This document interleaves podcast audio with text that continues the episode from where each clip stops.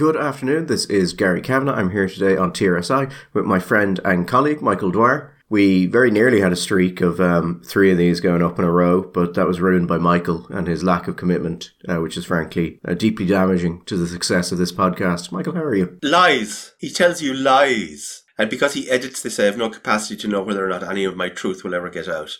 I'm fine, Gary. How are you? You know, my edits of you up to this point have been pretty like cut and paste, where someone who knew what they're listening for could uh, could tell I was cutting you apart and putting you back together. But I've been practicing with some AI techniques, and I'm pretty sure I can make you say anything I want now. Gary, I'm sure that was nec- that was probably true before AI. In good news for the uh, Exchequer, actually, just to start with, I saw a um, an article on the Journal, Michael, and it was about an illegal cigarette factory that was shut down Oh, um, by revenue. But there was a great figure they gave out. They said that the um, there was over uh, 750,000 cigarettes and had a retail value of over 630,000, which meant there had been a potential loss to the exchequer of almost 500,000 euro. wow. That's a wonderful reminder Yeah. of, of how much tax is on cigarettes. that is impressive. In fairness, you put the numbers like that beside each other. That is a very, very impressive. It's also a reminder of why we have, well, some would say, uh, one of the reasons for when the uh, tax take went up so much that the, the, and the price of increase, c- cigarettes increased, that you invent, you, you hit the point kind of an inverted Laffer curve where the disincentive to smoke caused by the high prices had become so great that it created a black market.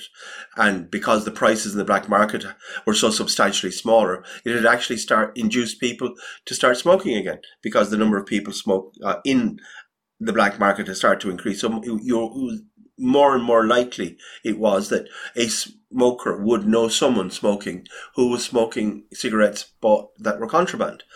Apparently, now I don't want to besmirch the good name of people going to car boot sales around the country, but for example, apparently in car boot sales and in certain public houses around the country, these cigarettes became widely available. And for the first time in 20 odd years, a couple of years ago, we saw an uptick in uh, tobacco consumption in the country. It's just one of those things, Gary, that legislators and policymakers should be aware of. That you know, what is very simple, just push, push, push, push, push, doesn't always work. Sometimes policies may have secondary or even tertiary consequences, Sometimes it happens. which would be a, a good thing to remember if this referendum passes. Oh yeah, and this referendum will pass. It's, all polling indicates that, that it, it will pass. But on the on the cigarettes, Michael, think of the business opportunity that's there if you're willing to do that legally. I mean, with that percentage of your competitors' costs being made up of tax, Yeah, you could reduce your cost to a fraction of what theirs are and still make two or three times the profit. Oh, it's a, it's a fantastic opportunity. I remember, obviously, Italy's a much bigger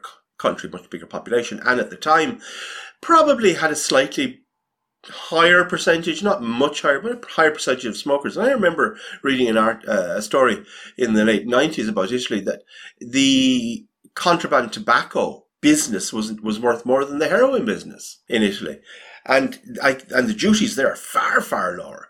So I think if any entrepreneurial criminals out there, I mean, the, the, the, the potential for profits, I mean, particularly when you have popular, well-known international brands available in other countries at at very, very, very low prices. So you don't even have to make the stuff, you know? You can bring them in and still make really savage profits. This is not advice. This is commentary. It's not advice, but I'm pretty sure if you sat down with a notepad and worked through the economics of this and the cost of setting up a factory to make this, uh, you you would come out so in the black that know again not advice, but you could make so much money, Yeah, but you'd be making money illegally, and you so you wouldn't sleep at night. and you can make two hundred and fifty thousand an hour. Well, really, it would seem your only problem is um, going to be getting in enough actual tobacco and distribution. Yeah, your your marketing and distribution element are going to be challenging. I find that's where many illegal enterprises fall down. Yeah. Also, human resources. They don't invest enough in human resources, so they you lose out of the customer experience element sometimes. Well, actually, I mean, the criminal enterprises that have handled distribution appropriately and internal HR matters appropriately tend to keep going for substantial amounts of time without most of the common issues that plague these sorts of things. For instance, large seizures of things like drugs, or in this case, cigarettes, generally come because someone told people where that factory was. Yeah. And, you know, if you maintain uh, appropriate HR policies inside your organization, you reduce the risk of anyone snitching to the police. Absolutely. Snitching is fundamentally a manifestation of a HR failure. I mean, it really is. Um, and that's actually what we don't get enough of, Michael. Business consultants in the criminal space.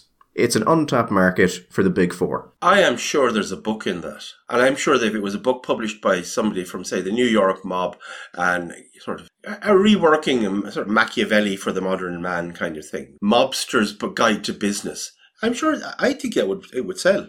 If we want to talk about um, uncomfortable truths that occasionally like, you, you can't say, and people will commonly say the opposite of, even though they're probably false, it's the idea that smoking hurts the health service.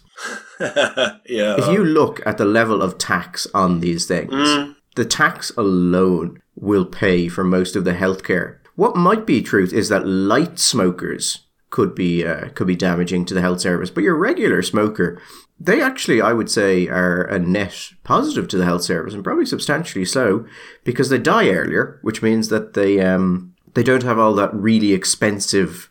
Old people move from you know needing care occasionally to kind of a constant care level, and that's incredibly expensive. So smokers are helping this country twofold by giving money to the health service Yeah. and by dying. Obviously, I, I, I don't want to play down the importance and the value that smokers have, but the real heroes, Gary, are the smokers and drinkers. You know, the, the heavy smoker, heavy drinker, he is the real hero. And if he then throw in perhaps a diet based on chipper, he is just such a strong net contributor in comparison. You know, those greedy people, you know, those people who live on sort of mostly on plants and olive oil and drink water and they jog five miles every day. Those greedy that suck and suck and take and take and live till they're 110, you know. I don't know how they live them- themselves, Gary, but the guy who drinks, he smokes, he has a chicken box for his dinner, he's a hero. And there was a time, Gary, when I was that man. So I, you know, I, I feel a little bit embarrassed. You know, self praise is no praise and all that. But you know, I feel like I've given. I've given a lot. Yeah, but then I mean, Michael, you know, when you got to the end and you had the choice to give everything, you turned around. it's You turned your back on it, true. It's horrible. and you became a chronic drain on the health service. I know it's true. And there I am walking five miles every day and drinking water and eating vegetables. I know, I know. I, I, I failed. I failed at the last fence. Just your your conviction fled, and you chose life. Much much like that Scottish film, I chose life. Have you ever heard of Sniper's Alley? Yes, I have, and I don't want to talk about it because I'm in Sniper's Alley. And I'm looking for a way to get out of it. Sniper's Alley it refers to a period in a man's life, usually put as between like 50 and 60, but sometimes like 45 to 55, where those people who, shall we say, um, drive down life expectancies die. So people with a lot of health issues or who have really, really not taken care of your health. If you're a man, that's where you're most likely to die. And if you get outside of that, well, then you know you can live a full and meaningful life. But, um, you know, if you don't, you've provided a lot of tax already. Yeah, you say a full and meaningful life. What you actually mean is a long life. The fullness or the meaningfulness of the life is a completely separate issue. Anyway, Gary, shall we, at this stage, having been talking for 10 minutes and not talked about anything in the news, uh, let's talk something about the news. So, see, the, the problem here is that the news is terrible. The news is terrible. because we took we took a week off and then we came back and John and Sarah had talked about most of what I wanted to talk about, and I don't want to become a fucking tribute band. This is true because there was lots of good news last week. There was lots of Leo related news, and there was people having tantrum tantrums, and there was uh, there was Catherine Martin and all of them telling fibs, and there was uh, people getting community noted, and it, it was all good stuff. It was good, solid stuff.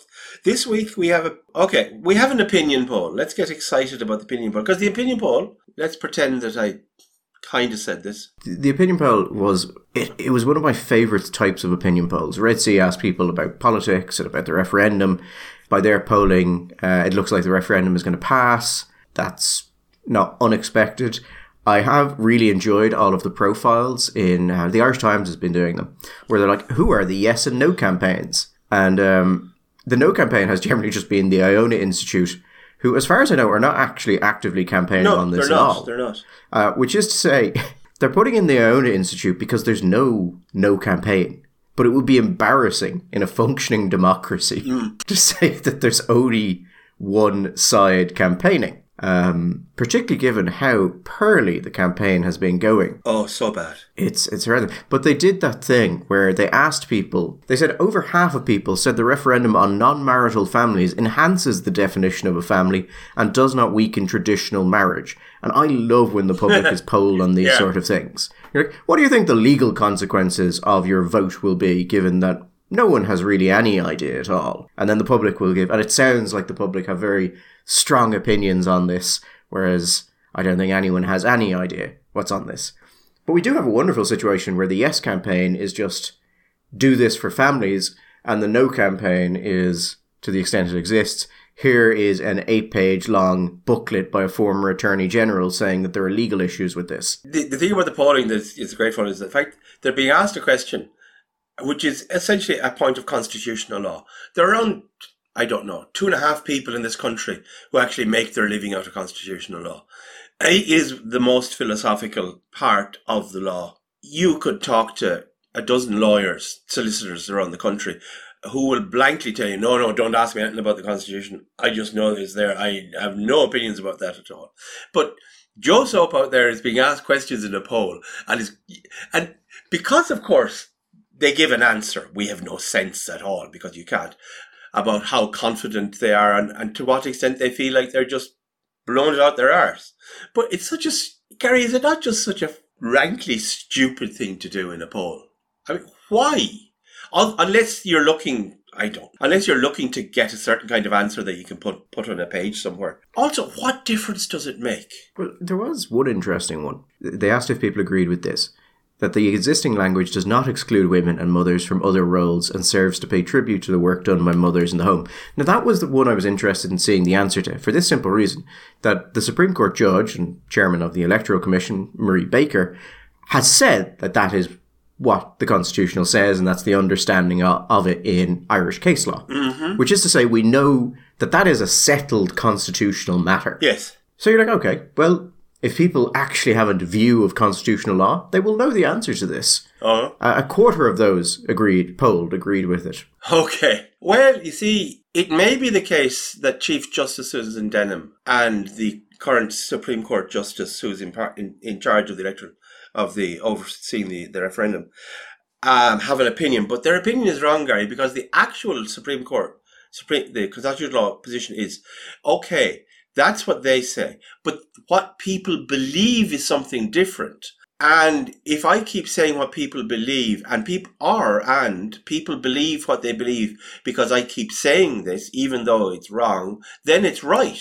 Which is, as I understand it, the logic used by Catherine Martin. That is exactly the logic used by Catherine Martin. On a side uh, issue here, Michael, I've been trying to get the Electoral Commission to comment on a whole host of things. Yeah. They are not. Uh, they are not getting involved in this referendum beyond what they. Like, I mean, the very bare minimum. It's just like. Can you comment on this or on Roderick O'Gorman saying that um, the McKenna principles mean that he can't release any of the internal analysis of what this will do legally? And they're like, that's an FOI question. It was like it was a ministerial response to a PQ that touches upon yes FOI, but also on quite a lot more than that because it's a blanket statement that um, no departmental analysis from anyone can be released for any reason. You don't need an FOI to release that sort of material. Yeah, so what you're, I, I don't know if surprised is the word, but I would say you're you're surprised that you're bringing them to a dumpster fire and saying to them, "Would you like to jump into this dumpster fire?"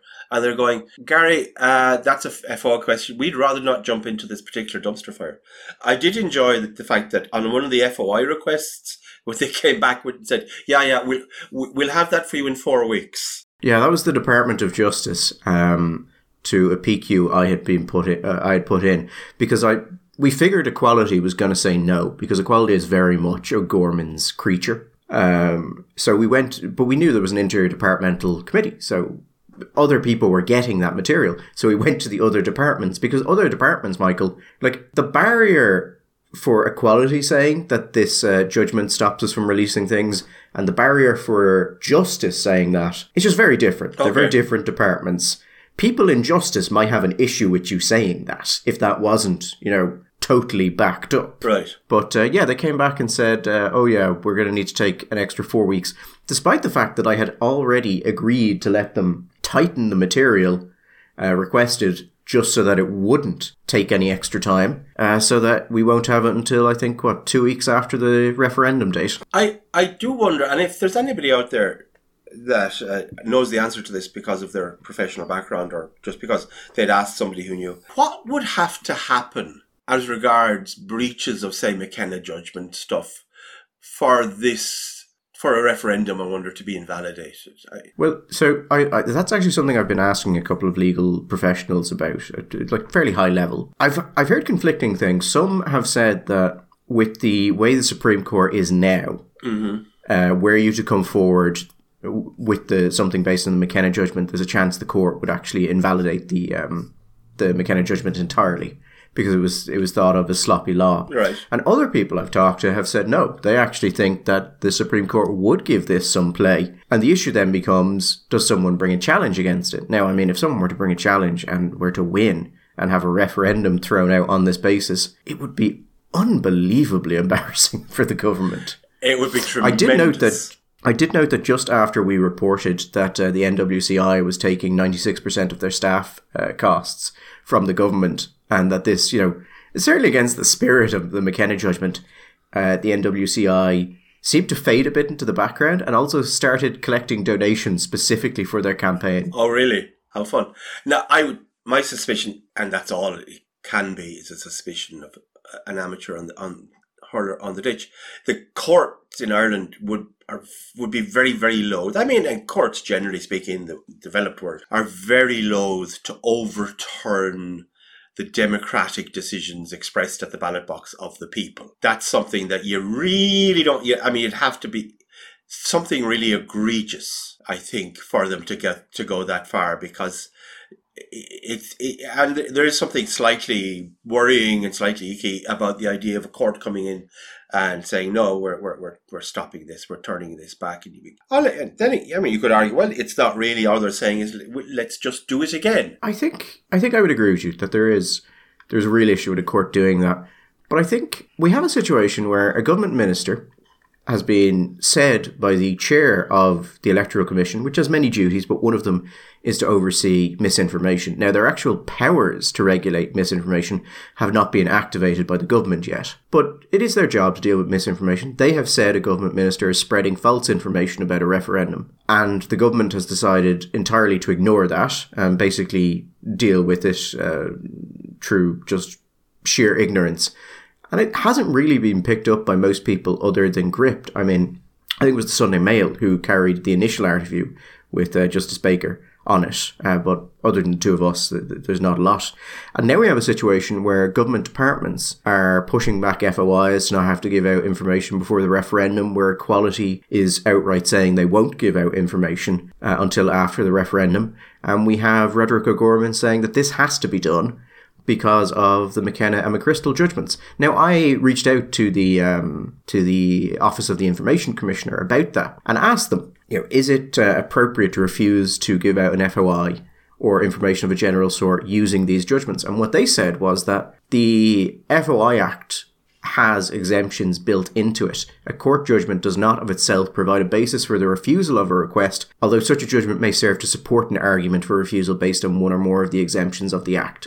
Now, that reads to me like a blanket refusal based on this, unless you can tie it back to the FOI Act, is not supported legally. But that doesn't matter because it will take so much time to go through this and go through the appeals and um, that sort of thing that you'll never get it back in time. So, for instance, when I was talking uh, to a couple of people about this and they were asking about, well, are you going to appeal certain things? And the problem with the appeal process is that you first have to go through an internal appeal, and that can take, I believe, four weeks. So, if they're slow walking you, they'll slow walk you through the eternal uh, appeal. Yeah. And then by the time it's all moot anyway, by the time it gets through. Now, I was able to appeal the uh, request for an extension from the Department of Justice because they didn't refuse me. They asked for more time. And you can appeal directly against such uh, uh, a request. They also did not actually meet their statutory duty when they sent on the request to me. They have to tell you why they're seeking an extension. They didn't tell me that. They just said we are. So maybe we'll get something back from that. I, I had to call the OIC and basically say, look, this is very time sensitive. So if we can do this quickly, that would be muchly appreciated. You know, it, And we'll see what we get back from them. So it's, it strikes me in, in, in a lot of the conversation we've been having for the last few weeks about this.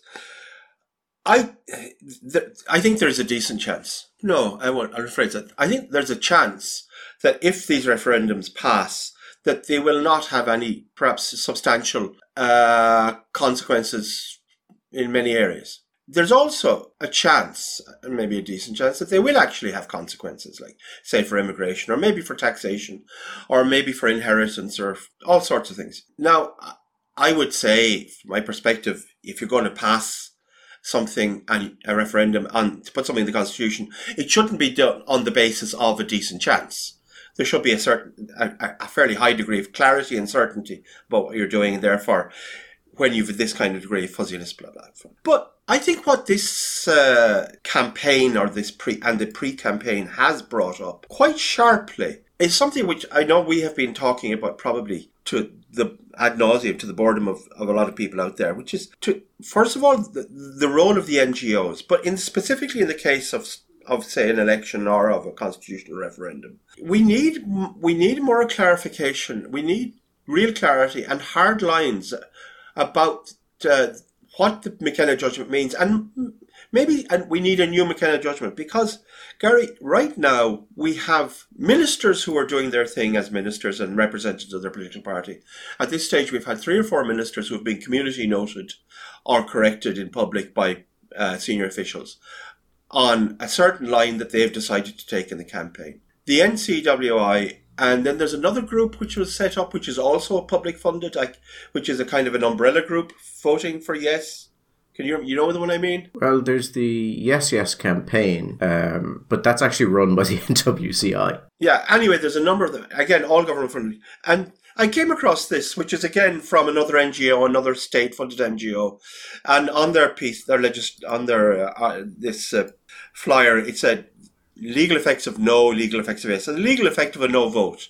The first point is the Article 41.2 would continue to state that for the good of society, a woman's place is in the home. Now, this has been, well, it's not what the Constitution says. It's nowhere near what the Constitution says. It's not what the legal position is, blah, blah, blah. But this is the line. And we need to, there needs to be a mechanism where you don't have to take weeks and weeks after the referendum has happened to to be able to stop. And when when this is being government funded, there has to be some kind of mechanism where this where the government cannot effectively slip money around the corner into people's pockets in order for the government to campaign and to campaign on the basis of misinformation and disinformation and be able to get away with it. Uh, there's a there's a real problem here. And also it heightens it heightens it.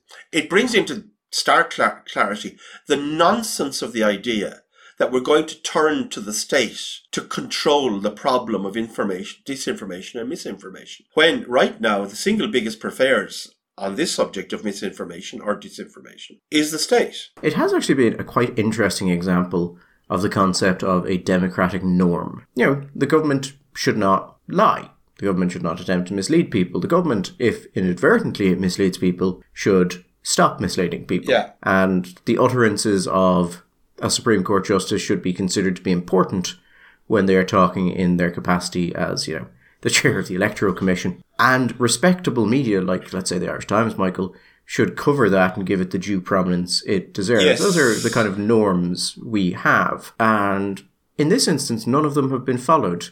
So it's quite an interesting little thing because it's always a question when people talk about norms about you know, how much of a norm there actually is. And I've, I think, vocally been of the opinion that a lot of Irish politics and a lot of Irish media like to say, you know, certain things, but when it comes down to it, actually aren't that concerned about norms beyond when it benefits them or reflects on a topic that they support. When it's, you know, when those norms are breached in a way that benefits them, I think you see what you're seeing now. No one gives a shit. No. And I mean, what are you going to do? Like, Gript can repeat as many times as we want. The tabloids can repeat as many times as we want. It will not cross over into the mainstream press, and most people will never hear of it. So Yeah, there you go. Uh, uh, most people, uh, kind of.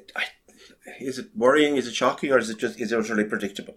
I was in the group of five, six, shall we say, ordinary people four or five nights ago, and we are here now, uh, just a couple of weeks out from a few weeks out from the referendum, and I just vox pop. I said, on a scale of one to ten, how much do you know about the the the the referendums coming up? Every one of them said zero. How can you know? I think the go- the, the we have government ministers when asked what this is going to do, saying that will be a matter for the courts. yeah. Traditionally, the courts, when asked to review these matters, have looked at what politicians and the public thought had been happening and considered that that's very important because that is the intent uh, behind the vote. Yeah. Whereas here, we've just skipped that step and gone straight for, oh, well, courts will decide. How will they decide? What will they decide? You know, the courts are an adversarial system. They decide as people bring cases forward. I don't. I. I, I don't go over too much over it, but we've talked before that there are certain kinds of situations where uh, democracy, representative democracy, has runs into a problem about with itself. So, I mean, historically, for example, if you had polled certain countries, like say the United Kingdom, for a very long period of time, consistently a majority of people in the United Kingdom would have would have been in favour of the, the return of the death penalty, whereas every time it came into Parliament, it just lost and lost heavily, and there's never really there's no prospect of it being reintroduced because of the the part there is a consistent parliamentary majority of both sides of the house against it. So it's it's not a runner. That's one single issue. And you might say it's not a very, it may or may not be that personally. It might be important to you, but for most people, it's not. A, it's not a massively important. But when you start to get a whole series of issues, and they may be policy issues or cultural issues, where people don't feel representative. And the, the response is always, well, if you don't like them, vote for someone else. But what happens when you get such a degree of political cultural agreement or such a level of disrespect for what you're talking for, if you, the, polit- the historic norms, dem- democratic norms, that there is effectively no one else to vote for. And I think that this referendum, where there is effectively no no campaign, where the government is consistently engaged in uh, a, a, campaign which is somewhere between disingenuous and out, outright mendacious, where they are supporting financially through the taxpayer the other groups that are campaigning for it, and there are no funds available from the taxpayer to people who want to oppose it. Where and this is the last big part of the jigsaw. Yes, Gript can report on it. You can get stuff online if that's where you are. You can maybe get stuff in the tabloids. But for the majority of people who, who want, when they make decisions like this, they seek information from their, the heritage media, from the main, from the newspapers and from RTE. And they're not getting shall we say, the level of critical analysis there that you would expect. Gary, there was one story I go into details, but there was one story which was at least for two days that I looked. Maybe it made in it afterwards, which was simply it was not badly reported by the Irish Times. It wasn't reported by the Irish Times, and it was a story which I it seemed to me it felt like it had to have been an editorial choice not to report it. And when you when you're removing not that people are telling you lies, but they're not just not telling you anything, then you have a problem. I mean, a real problem because it's now not that people are making decisions based on bad information. They're not even aware that there is a problem in the first place because they don't know anything about it. I think that is is a point worth making. And I mean, it was it's, it's a point that's been made about Gript multiple times, and most recently by the Village, that Gript chooses to focus on certain issues. Now, I would argue that Gript tends to, as a small organization, tends to focus on issues which we think are being underserved by the mainstream media at the time, or being uh, just are not being uh, appropriately investigated. And that will change from, you know, during the COVID years, it was the government justifications for lockdowns. It was whether or not we really needed to be physically dragging pastors out of their buildings. Hmm. um, you know, whether or not that, that really needed to be happening.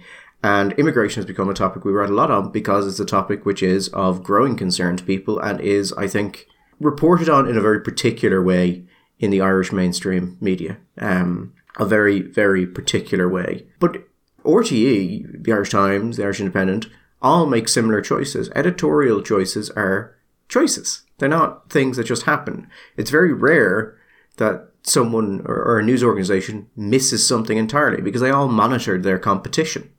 Deliberate choices are made as to what to cover and what not to cover. And so when you don't see a story, it's probably because they've decided it's either not worth the resources or it's just not something they're interested in covering for whatever reason. For whatever reason, and I mean, like, a lot of the time, it is you know, it, it can be resources. Like as I said, Gript tends to focus on areas we think are underserved because we don't have the staffing level to, on a general news beat, compete with you know the Irish Times, or RTE, or those people. So instead, you focus on an area and you go deeper into it than they're interested, and you ask the questions that they're not interested in, and you you expand the conversation that way. When you look at something like RTE, the amount of resources they have are incredible. Yeah, massive. Ridiculous levels of resources uh, for a news organization. They have the resources to do pretty much anything they want. Now, are they pissing a lot of it against the wall through mismanagement? Undoubtedly. But that really just reflects how much money they have to begin with. Anyway, oh, um, I know the way you hate it when we do sort of retrospectives about, well, it looks like we may have been right about that all the time because you feel that it reflects on our fundamental humility and the uh, the, the, the or just our, our approach to life. Self praise is no praise, Michael, and I think that's something this show has adhered to. You know, they say that self praise is no praise, but uh, you know, when you're getting no praise, self praise is praise. Anyway, Paul Kehoe, Gary, Paul Kehoe, long-standing TD from uh, this parish. Uh, from the five, the old five seater in Wexford, first elected whenever he was first elected. He was first elected in, uh, when was it? Uh, when Enda Kenny took over, uh, Ivan retired. Was that 2007? Something like that. Anyway, Paul Kehoe will not be seeking re-election to Dáil Éireann when the next election occurs. So now, Gary, that means, well, a couple of things. First of all, off the top of my head, and I may be wrong on this, that means uh, because of new constituencies, South Wicklow, Wexford, Carlow, Kilkenny, Laois, Offaly, Waterford, and Tipperary will not have a sitting Fine Gael TD on the ballot sheet come the next general election. And I think that means we are down up to nine, are we up nine or ten declared non runners for Fine Gael. If I recall correctly, somewhere between a year and two years ago, we said that we expected somewhere in the region of 10 to 12 Fine Gael TDs not to run. That is correct. I like the way you went back several weeks to find the example of a uh, of a non-runner, just so that you could uh, put it forward as we're being right. Well, you know, I thought you know it's an example of it's the kind of news that people want to know because the people want to know that when we're, right. When we're right. And you know, I felt that it was an example. I give, just talked about somebody not reporting something that people therefore didn't know about. So it would be wrong of us not to report this because then the people wouldn't know about it. And the people need to know when we're right, Gary. They need to know. Actually, if, if you're interested in knowing uh, people who think I'm wrong, and relates to RTE, RTE think I'm I'm very wrong about something. I um I tried to do a, a, a, bit of a maneuver, Michael. Oh yeah. RTE have um, a relationship with a group called Covering Climate Now. Yes. They're an organisation that says how you should report on climate, and they train journalists on it, and they push you taking very particular uh, lines on the coverage of climate, and that it goes to the extent of saying you know you should never report anything negative about certain organisations or certain positions you should never report something positive about other organizations or other positions and regulating, you know, who should go on to shows. Now, RTE is the only state broadcaster, I believe, in the world, at least the last time I checked, who has signed up to this thing. And I've tried to FOI this before, and RTE have always refused. Their stance has been that anything involving covered climate now is exempt from um, the FOI regulations because it relates to editorial work. And RTE have a cutout from editorial work. And I mean, they mean everything is editorial training sessions, the administrative side of things, all is classed as editorial. Which, if it's true, Michael, indicates something about how much influence covering climate now has in RTE. Now, to be frank, I don't think they have that level of influence. I think RTE just doesn't want to give these records out. But there was a recent finding that RTE actually came under the AIE regulations. Now, this is access to information on the environment. So basically, it's a kind of specialized FOI where you can request specific information related to um, environmental impact and, and basically environmental issues more generally.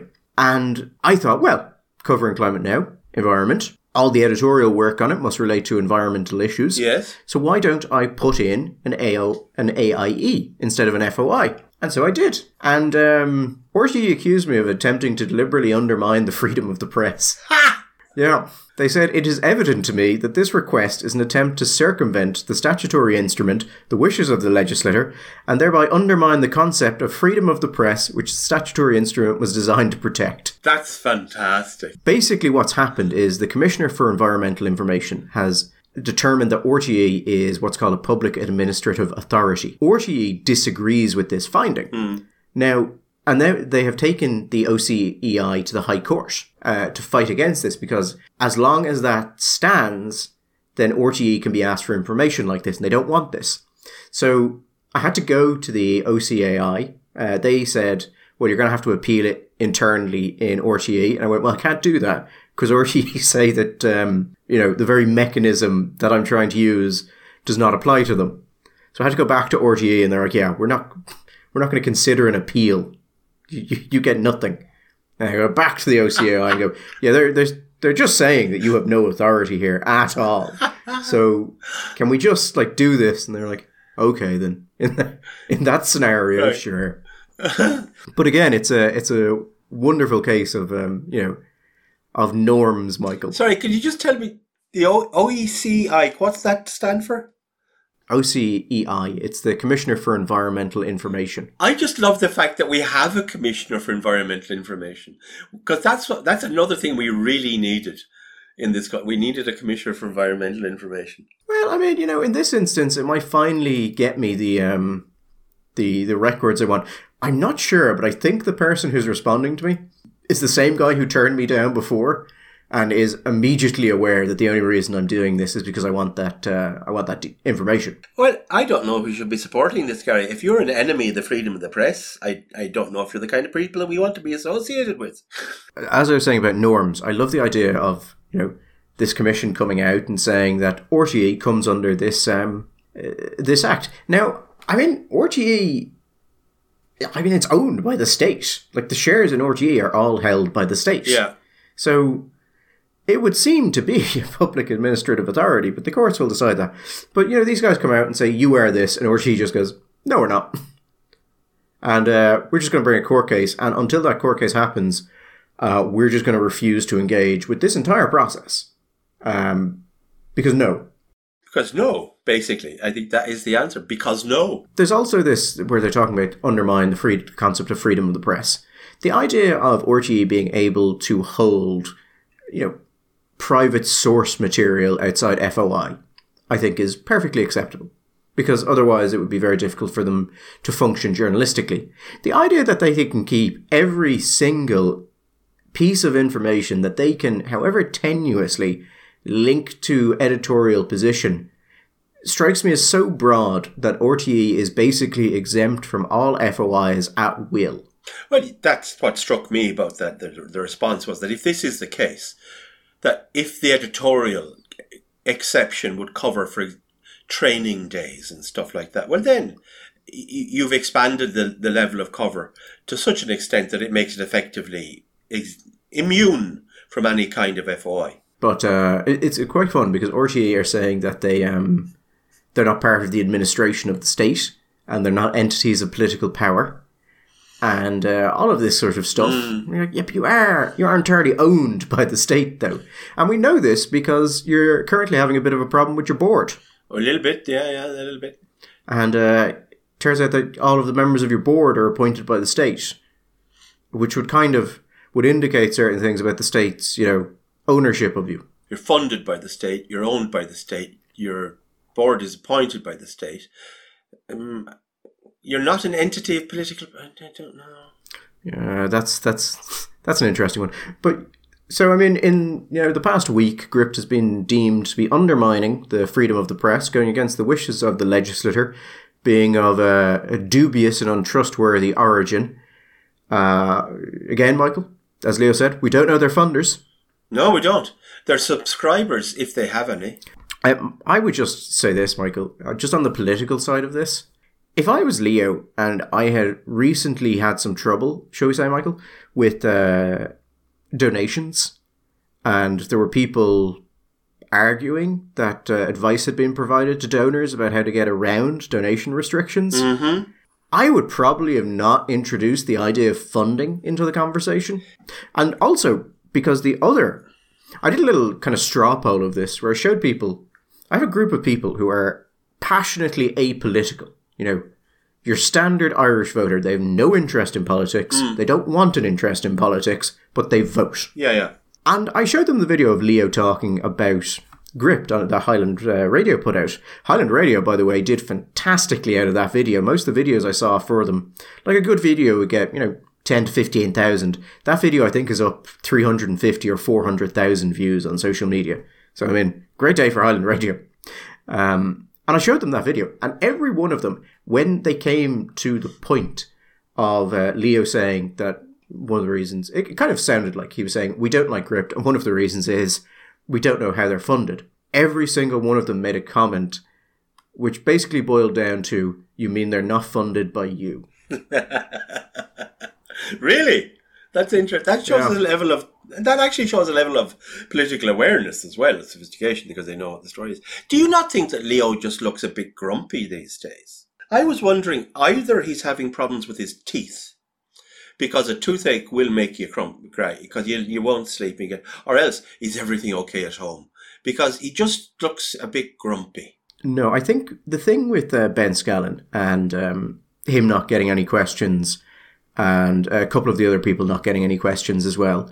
He's also he was scald. He was very scaldy with the Independent. Oh, he fucking went for the really independent. did. What was that? Pathetic piece of political analysis. was the worst piece with the, the least possessing or the most lacking in insight I'd ever seen. It was really, really. I thought he it, which is not going to make the people in the Indo particularly happy.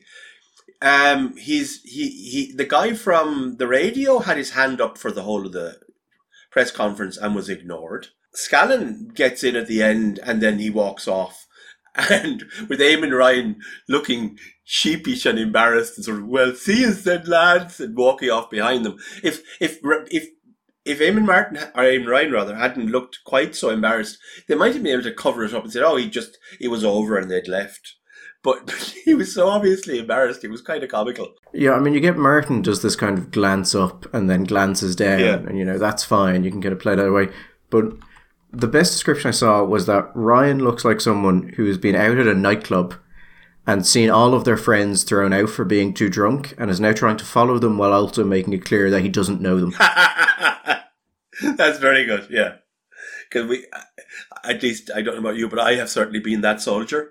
And uh, I, I can sympathize. That's very good, yeah. Gary, I think everyone has been that soldier in Ireland. So this, Before we go, just we should at least advert very quickly to the poll of the parties, which has the Sinn Féin up three.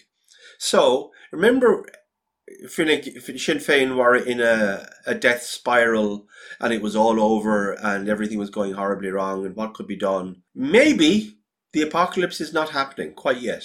yeah. So we have Sinn Féin up three in the Red C poll at twenty eight percent. Fine Gael twenty, Fianna Fáil sixteen. That's minus one. Sixteen. The Social Democrats, 7 plus 1.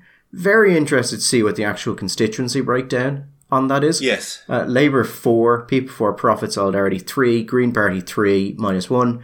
Into 3%. Uh, others, 2, that's minus 1. And Independents, 14, minus 1.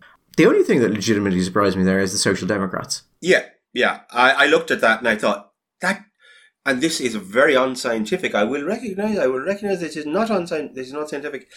That feels big. Yeah, I I wonder because I mean these guys these guys got what uh, they were two point nine percent in the last election, somewhere around that. Now, I mean that's a great performance for them if it actually comes out. But I just I haven't seen much mention of them on the ground, so I wonder if they're just quietly working away and we haven't heard mention of it, or or what exactly that is. But I, know, I mean, if it comes, if it's accurately uh, represented, it's going to be a great election for the Social Democrats. If they no doubt. have seven percent, then they can. If they have the, if they have the seven percent organized in the right constituencies, shall we say, and they have the they have the right candidates. I, I, somebody was saying to me recently about one uh, constituency, and they said they, they they thought they fancied this particular candidate for the social democrats to do well, and I absolutely poo pooed them. I said, mm, "This is stuff and a nonsense." But if they're hitting seven percent, then they're they're going to be they're going to be in a position to challenge for seats around the place in in a few places. Not going to be two or three seats. Well, unless they're very unlucky and it's just spread absolutely evenly, absolutely everywhere, and you know they don't get any kick. But it just I don't know. It feels big, seven percent. I don't know. We shall see. I mean, Michael, they they could be in a position to replace the Green Party. I'm I'm sitting here internally checking how I feel about. I you know I don't know. I I I suspect that this doesn't actually change anything in my life. That the Social Democrats will want to to beat me with the same, much the same kind of sticks that the Green Party will. But maybe, maybe they don't believe it quite as much. Because the Greens, the Greens believe, they believe very strongly. Because it's been very, very obvious, and that's one of the interesting things about this government, this, this administration, that consists, there have been a number of policies where people have gone to the Greens when they're pushing a policy and said, yes, but this will cost this, and this will have that effect. In the tone of people of, you know, pointing out something really big and obvious and well therefore we can't do it. And the response of the greens has been yeah we know. We don't care. We're doing it anyway. And in the face of that kind of ideological commitment people like Fianna Fáil and Fine Gael are very weak. Because they, don't really know how to deal with that kind of blitzkrieg there is i, I mean it, whatever else about the greens they have worked very hard to get parts of their agenda in. This referendum it's largely driven by the green party I mean, we've seen it in area after area that the Green Party very successfully picked certain parts of the program for government, influenced them, and are now ensuring that they'll be carried across. Now, I think where they've actually failed the most has been on the purely environmental side of things. Because I think the problem you have there is there is a, a point where ideology meets reality uh, in the form of the economy and a lot of the stuff they'd like to do would send the economy into flames. Um, I think the economy is smouldering, and maybe it's not quite in flames yet, but I think they've done enough. I mean, uh, they've definitely hurt growth. There's no doubt that they have. This government has put in things that have damaged growth and the housing market, construction. Many, many sectors have been hurt by this government, but they tended to be. It's been controllable. It's been largely contained. I think. Whereas if we just had the raw, unmitigated might of the Greens, this would be a fire. Like I think what you're talking about the difference between like a heart attack and a slow cancer.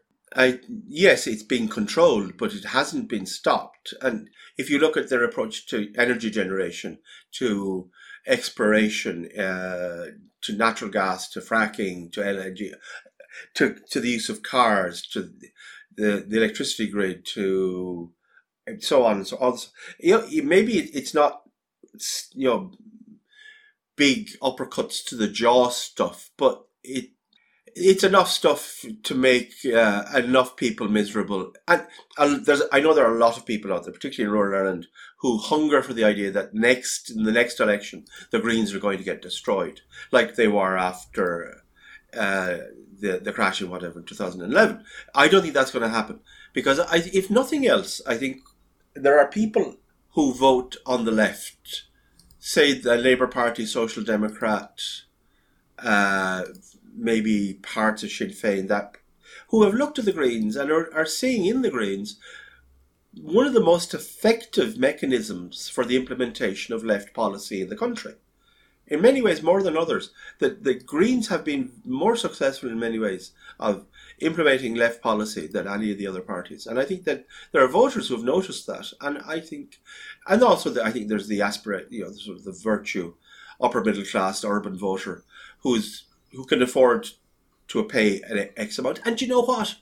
The the idea that in the years to come, when they go to Dublin Airport, it won't be anything like as busy because all the other people that used to be able to go to Spain or to Portugal or to Italy on their holidays or to Greece won't be able to go anymore.